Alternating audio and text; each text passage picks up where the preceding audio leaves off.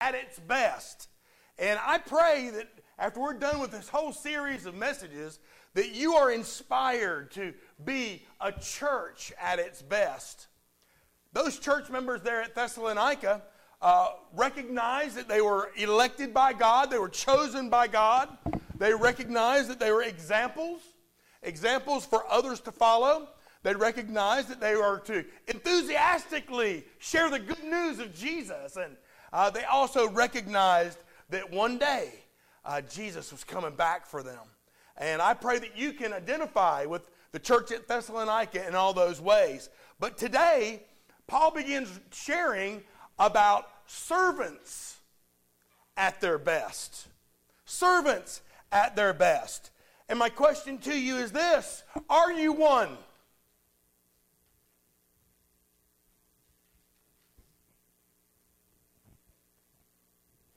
Are you a servant at your best?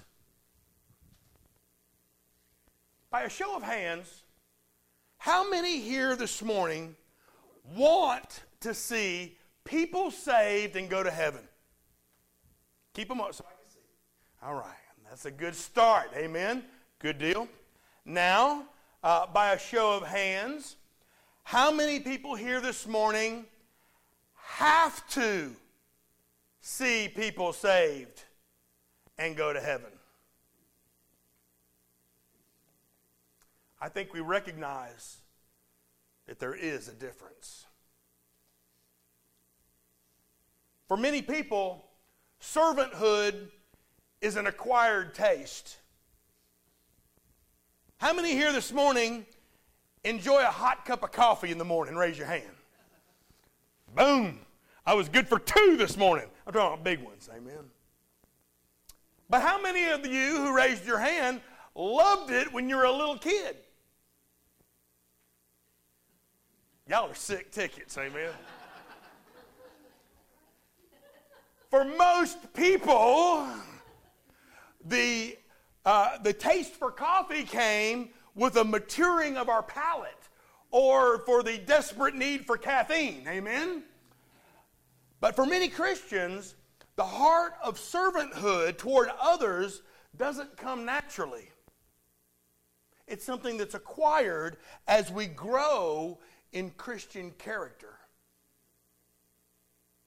I want you to know that while I pray for all of the messages that I share, I have distinctly been praying a little bit differently for this one because I've been asking God primarily for one, one thing. I've been asking God to show us qualities in the Apostle Paul that you and I uh, can use to become a servant at our best. I found over the years that God loves using servants. He loves using people who have that servant heart. And if we'll grow in this attitude of servanthood, we'll find ourselves being used by God for a great many things in the kingdom of heaven.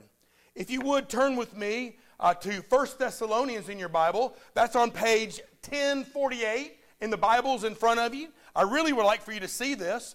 Uh, so if you'll turn to 1048 in those Bibles in 1 Thessalonians chapter 2, uh, I want to share with you what Paul says uh, as he describes himself really as a servant at his best.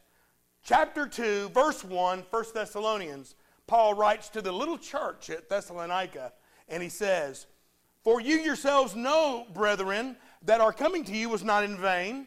But even after we had suffered before and were spitefully treated at Philippi, as you know, we were bold, bold in our God to speak to you the gospel of God in much conflict. For our exhortation did not come from error or uncleanness, nor was it in deceit. But as we have been approved by God to be entrusted with the gospel, even so we speak not as pleasing men, but God who tests our hearts. For neither at any time did we use flattering words, as you know, nor a cloak for covetousness. God is witness. Nor did we seek glory from men, either from you or from others, when we might have been making demands as apostles of Christ. But we were gentle among you, just as a nursing mother cherishes her own children.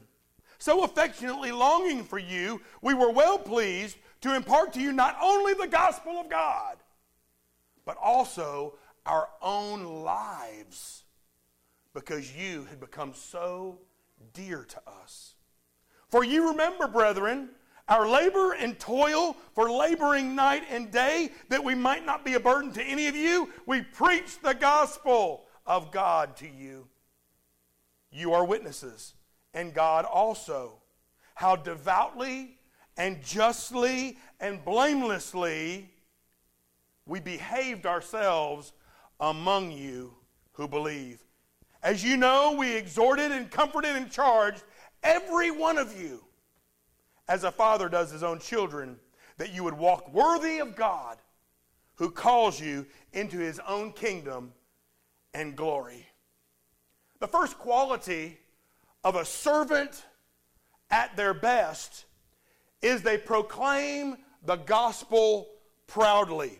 Notice there in verse 2, Paul said, even after we had suffered and were spitefully treated in Philippi, we were bold in our God to speak to you the gospel of God in much conflict. Even though Paul had been ridiculed, stoned, whipped, chained, imprisoned, persecuted, he still boldly shared the good news that Jesus saves. How many of us would do that despite Uh, being so spitefully treated?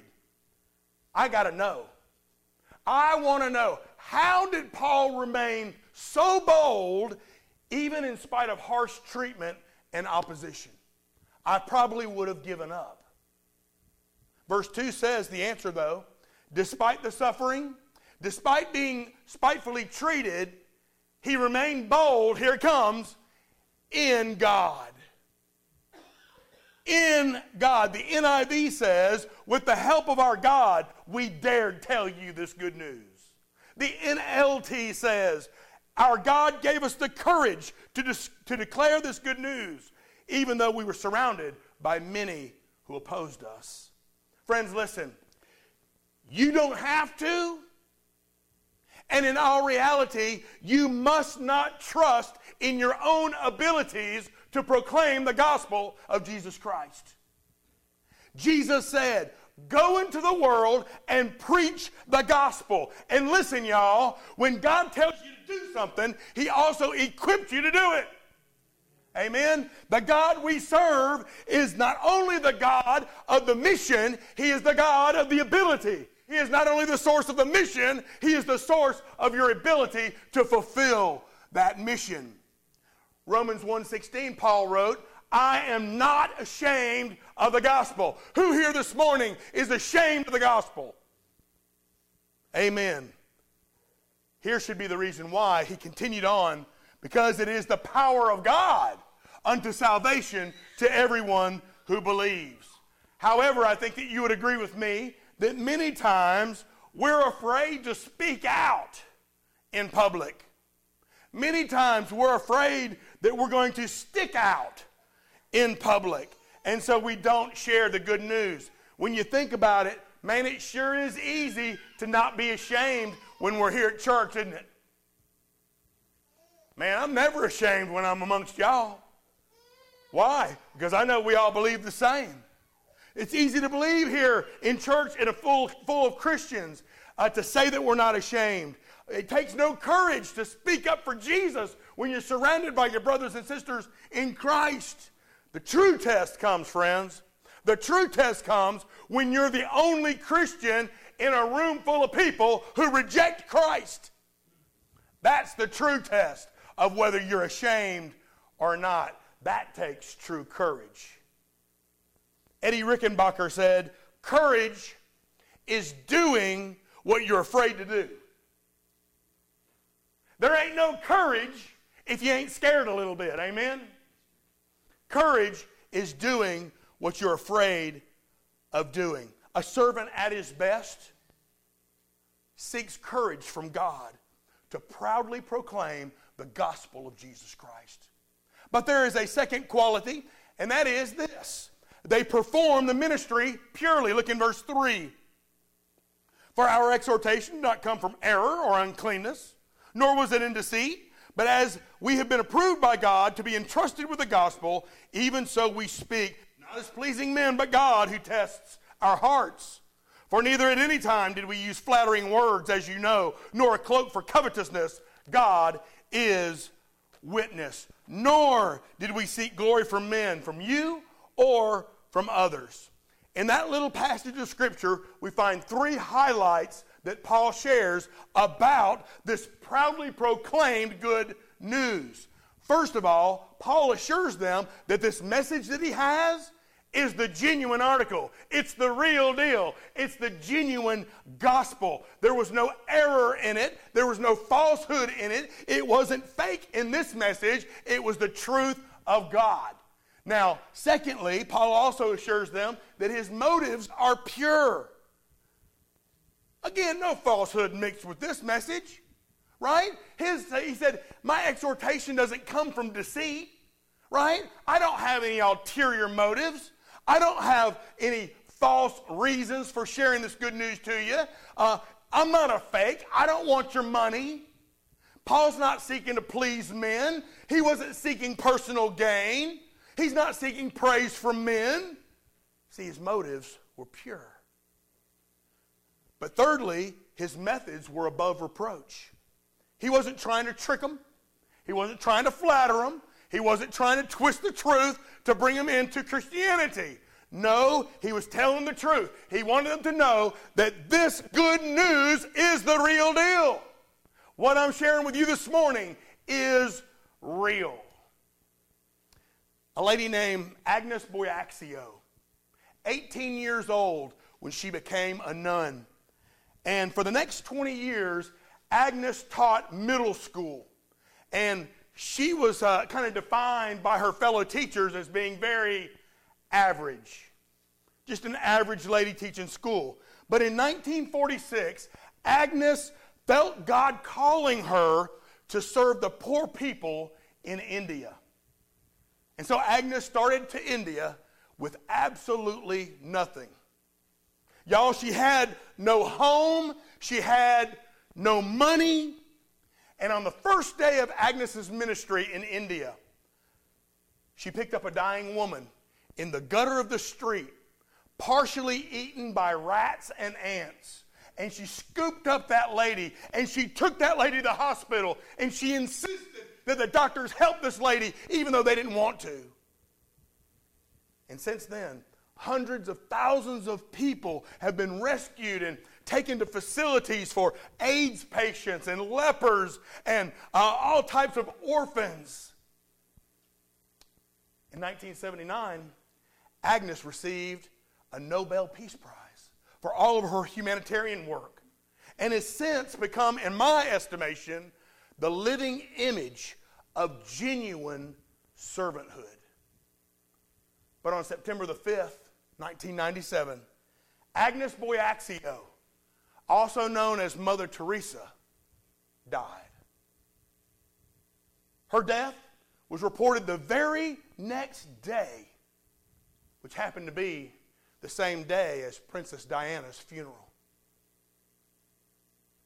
Television and radio and newspapers, oh, they covered the life and death of Diana, but hardly a word about Mother Teresa was able to break through the epitome of Christian servanthood, get this, avoided the spotlight even in death. And I tell you, Mother Teresa was the real deal.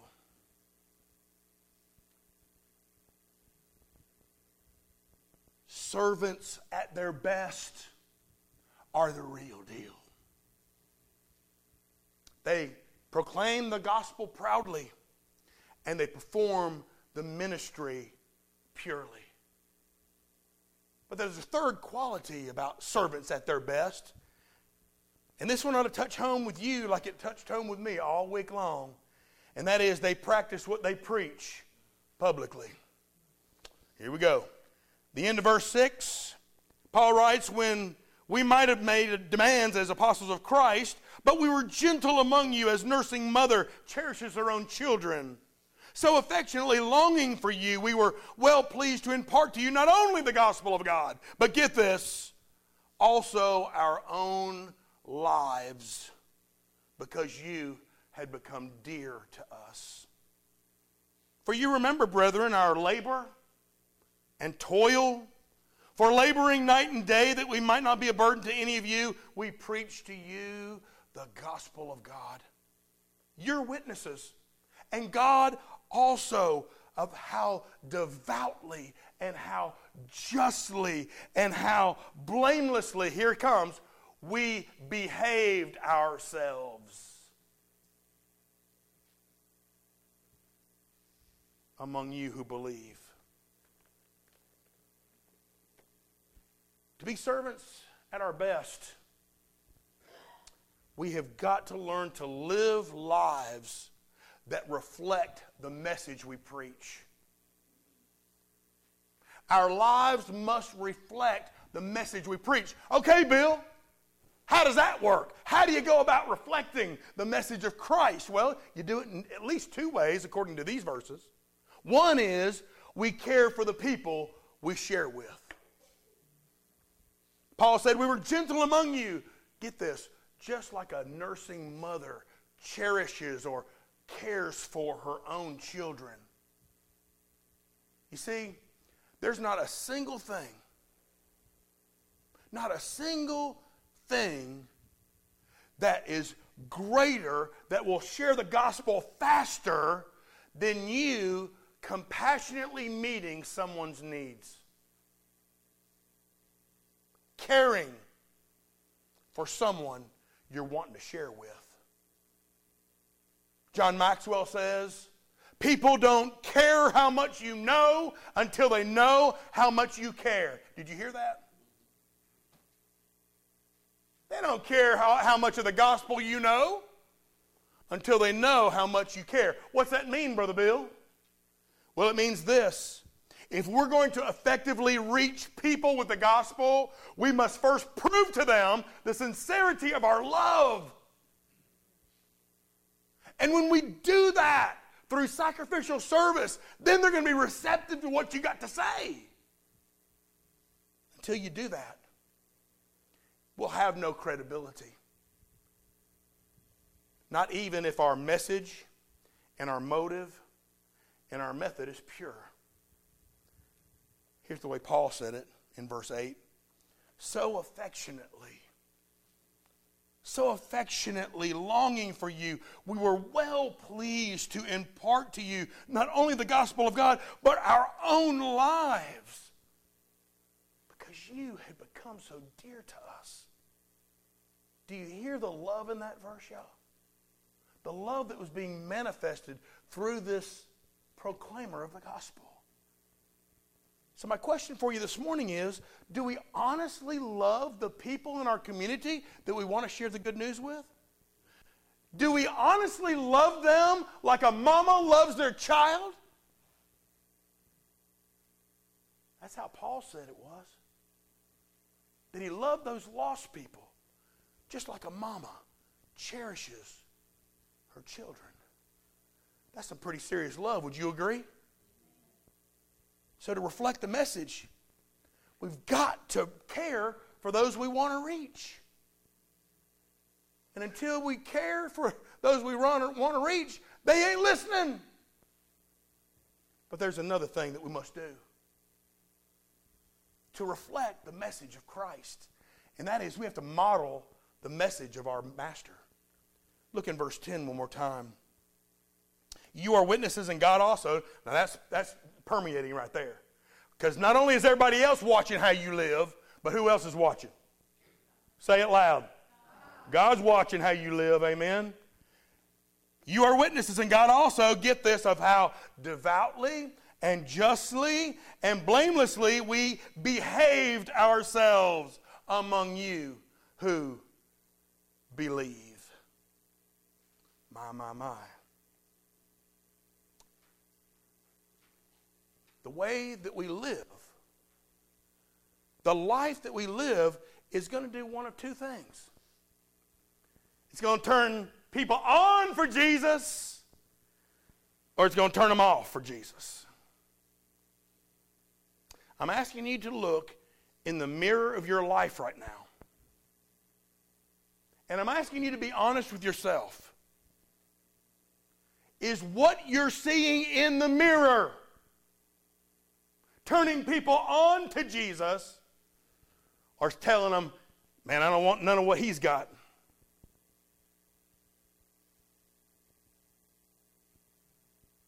Servants at their best practice what they preach publicly. But finally, this morning, servants at their best prepare people to be disciples patiently. Look in verse 11. As you know how we exhorted and comforted and charged every one of you, every one of you, as a father does his own children, that you would walk worthy of God who calls you into his kingdom and his glory. Earlier, we saw the need for spiritual mamas, amen, cherishing others like a mama cherishes their children. But here, Paul shows the need for spiritual daddies as well. See, baby Christians do better when they're raised in two parent churches. You get that? We need spiritual mamas and we need spiritual daddies too. Typically, it's the mama who does the nurturing the cherishing. And it's the dad who typically will do the discipline. We need to be cared for. We need to be nurtured. But we also need to be disciplined or discipled because that's what discipline means. Discipline means to be discipled. You see, when your mama and daddy were training you to dress yourself, to clean your room, to help with the housework and to help with the yard work, praise God. They weren't doing that because they were trying to punish you. They were discipling you to become a self sufficient, decent human being. Christians need that too. Spiritual parents help new Christians obey everything that Jesus commanded. And that kind of discipleship must have a very personal element to it. So I want you to notice that Paul didn't just blow into town and go to the Von Braun Civic Center, preach the gospel, and then bolt. What did he do? He said, You know how we exhorted you, comforted you, and charged every one of you Every one of you. That word every suggests some one on one discipling was going on. Every one of you. Some one on one discipling was going on. You see, if you've walked for, with God for some time, if you're spiritually mature, listen carefully, you have a responsibility you have a responsibility to pour out your life into the life of the next generation. What's happening with today's generation is the old generation is not pouring out their life for the younger generation. I mean, y'all, if we don't do it, who will? No one. So we need to get involved. Get involved in this one on one discipleship. We need to get involved in exhorting and comforting and charging. Well, what does that mean, Bill? Well, think about it. Exhorting simply is being an encourager. It's like being a cheerleader, amen? Cheerleader does what? Provides that you can do it attitude. What does a cheerleader do? A cheerleader helps you believe in yourself that you can do it. What about comforting? Well, comforting is kind of like being a nurse. You see, we all make mistakes, amen? That's two of you. We all make mistakes, amen? That's more like it. We all fall, amen? We all fall and get bumps and bruises, right? Well, what does the nurse do?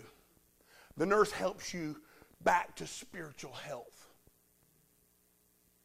When you fall and you get banged up, the nurse helps you to get back on your feet again. So, this one on one discipling is about exhorting, being an encourager, and it's also about uh, comforting, being like a nurse. But it also involves charging or imploring, if you will. And that's kind of like being a coach. Think about this. What does the coach do? Coach kind of directs your path, but he's also the one that'll give you that kick in the backside when you need it. Amen? Am I right, Coach Naylor? Amen? The coach is going to get after you when you've been slacking. Is that the truth or not, brother? That's the truth. See, new Christians need all three of those elements. Need encouragement. They need comforting. And they need to be charged up every now and then. So it's important to remember this one thing in addition to all that, and that is that true discipleship takes time. All that I've been proposing to you this morning does not occur in a month or a year or in a decade. You might see glimpses of improvement, but you don't get to the end result until a lot of time has passed. Before James Garfield became president of the United States, he was the principal at Hiram College in Ohio. And one dad came to him as principal and asked if a course could be simplified so that his son could get through it faster. And Garfield said, Well, sure. It just depends on what you want your son to become. When God wants to make an oak tree, he takes 100 years. When God wants to make a squash, he takes two months. What do you want your boy to be? See, solid discipleship, true discipleship, takes time, and get this, parents, a lot of repetition. Over. And how many times have I told you this before? You ever said that? Over and over again. How many times have I told you to clean your room? You almost sing it with me.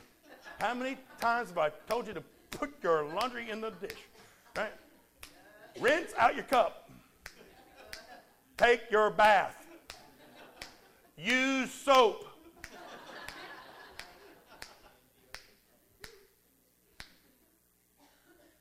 Discipleship is the same way.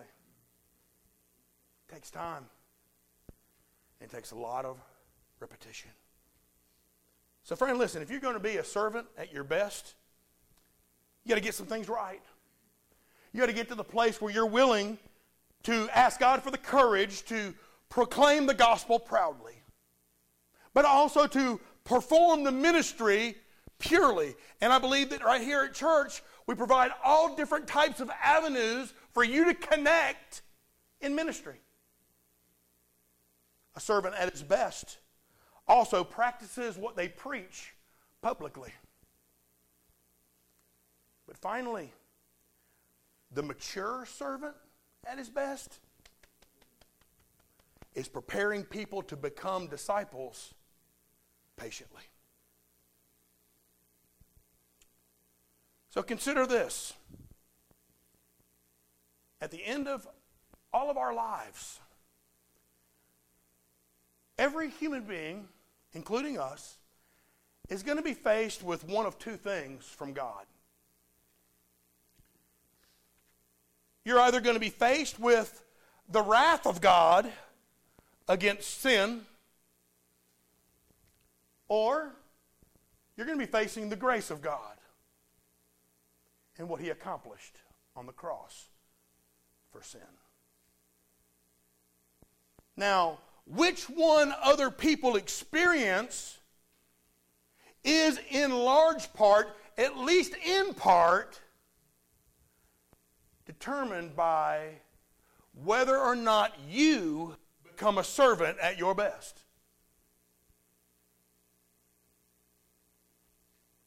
Do you want the eternity of a lost sinner on your account.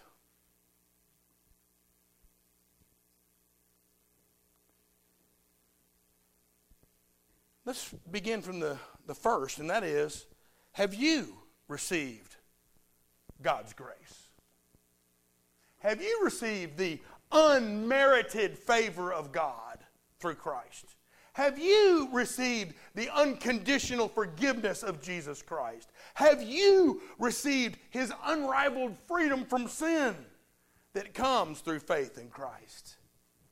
If you have, that is great news. Are you sharing that same message with other people?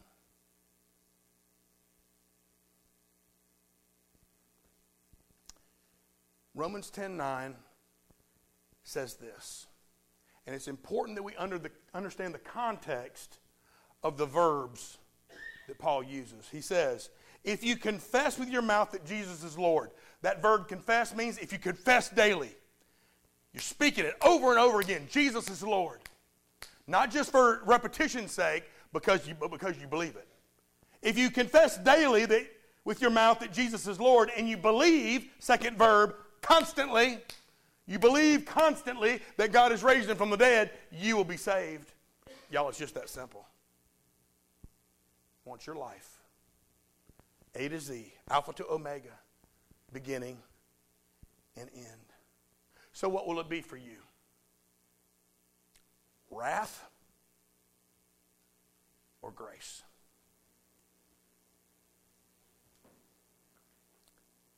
And just as importantly, what about your neighbor? Bill, who is my neighbor? Jesus said, it's whoever you run across in the course of your life. Whoever you run across in the path of life, that person's your neighbor. Are you speaking the gospel? Performing the ministry? Practicing what you preach?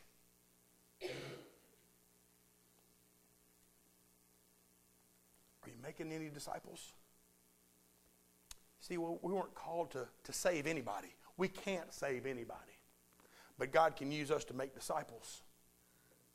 And we provide this environment to do just that. God provides this environment to do just that. So I pray as you look in the mirror of your life, Wrath or grace? And what about your neighbor? Let me pray for you. Father in heaven, I pray in the name of Jesus, believing right now, according to his name, that if there is one lost person here today, Lord, you will save them by your grace if they will just come and receive the gift of God, which is eternal life in Christ Jesus. Believing, trusting, professing. And Lord, I pray for those that, that have come to Christ. Lord, I pray, Lord, that they will be looking upon their neighbor in a whole different light today. Because in order to be disciples, we've got to be servants at our best. And that involves proclaiming the gospel proudly performing the ministry purely, practicing what we preach publicly, and preparing people to be disciples very patiently. So, Lord, whatever decision needs to be made today, Lord, I pray that it would be made in your name and for your glory alone. But, Lord, don't let us walk out the same way we walked in. Your word causes change. So, Lord, I pray that it has caused the change that you desire this morning. In Jesus' name we all pray. And all God's people said, Amen. Amen. Let's all stand and sing. Let's stand, let's sing.